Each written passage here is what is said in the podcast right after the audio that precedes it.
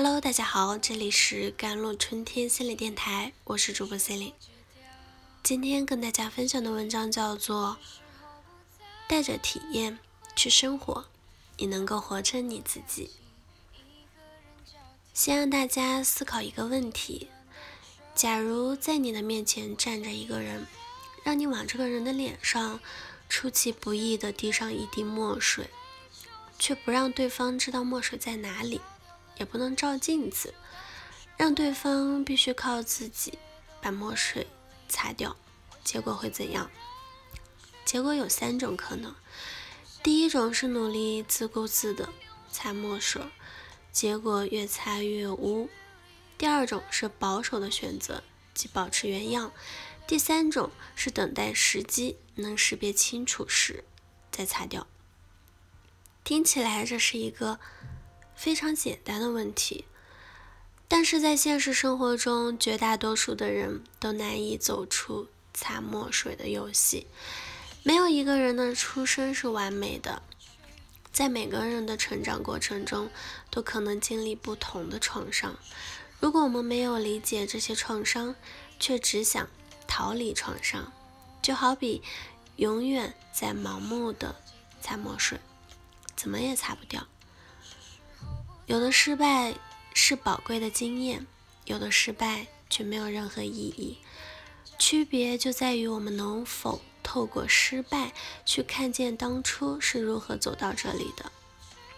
如果我们对于自己经历中所做出的反应没有觉察，哪怕是经历接连的痛苦，也方知认知，我们的人生也就全靠潜意识牵引了。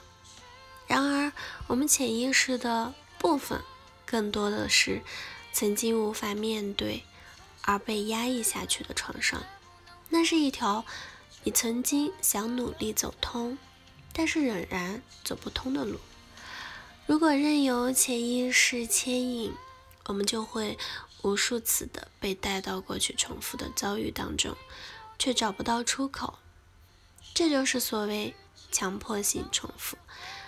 那么，为什么很多人会重复经历同样的痛苦感受，却没有觉察呢？是因为缺乏了体验的过程。打个比方说，就好比如果你拿了一个烧红的烟头烫一个人，对方会害怕，并且马上的闪开。但是如果你拿一个烧红的烟头烫一个经常被如此虐待的人，对方可能一点儿也不会闪躲了。这样的无反应状态里，虽然他们人还在那里，但是身体和心理上的感觉已经被自己强行隔离了。这样他们得以在巨大的痛苦面前毫无反应。所以，缺乏体验过程的好处在于。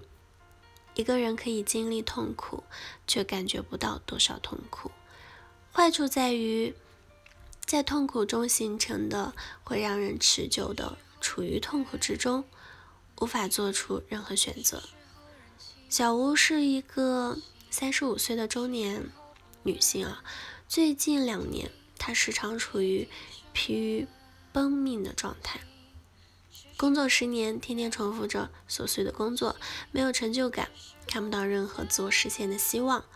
孩子上小学三年级，每天为了纠正孩子不良的行为习惯，无数次的争执、打骂、讲道理，也不奏效。结婚九年，夫妻俩形同陌路，各自奔忙着，生活少有交集。偶尔为孩子交谈几句，也常常说的不欢而散。工作、孩子、婚姻，就像三座压在他身上的大山，让他哪里都放不下手，哪里也改变不了。想到自己年龄越来越大，同龄人都陆续小有成就，别人家的孩子也是各种荣誉傍身，在看着别的夫妻恩爱，还有。年迈的父母，身体万一有个什么，他觉得自己已经被现实击垮了，只是还咬牙硬撑着。他迫切想要改变，却不知该如何改变。他形容自己的人生时说：“我今天的生活就像一个突发的车祸现场，而我却不知道为什么就到了这个境地。无论我认不认命，在生活的巨大压力面前，我都无计可施。”他很希望尽快解决自己眼前的问题，而不想再去谈过去的事情。但是，这终究是不可能实现的。我曾经看到过一张图片，图片上有一个十分强壮的男人，手里提着一盏灯在往前走。然而，他的眼睛却被一个小天使给蒙住了。这张图片隐喻了很多人身处的困境，就是很多时候我们只顾着往前走，却看不到自己在哪里，要往哪里去。对于小薇来说，面对工作、孩子和婚姻的无力，并非是突然出现的，而是早就藏在了她早年形成的生活模式中。那唯有他重新去感受、体会、觉察自己曾经走过的困境，他才能在自己的人生地图里找到现在身处的位置，重新选择自己要往哪里去。这样的困境才会真正的被转变。所以，当大多数的人都在谈改变的时候，我们要清楚的知道，我们并不需要盲目的变成什么样子，唯有跟自己的体验在一起，你才能真正看见自己需要什么样的改变。这是一个人得以改变的前提。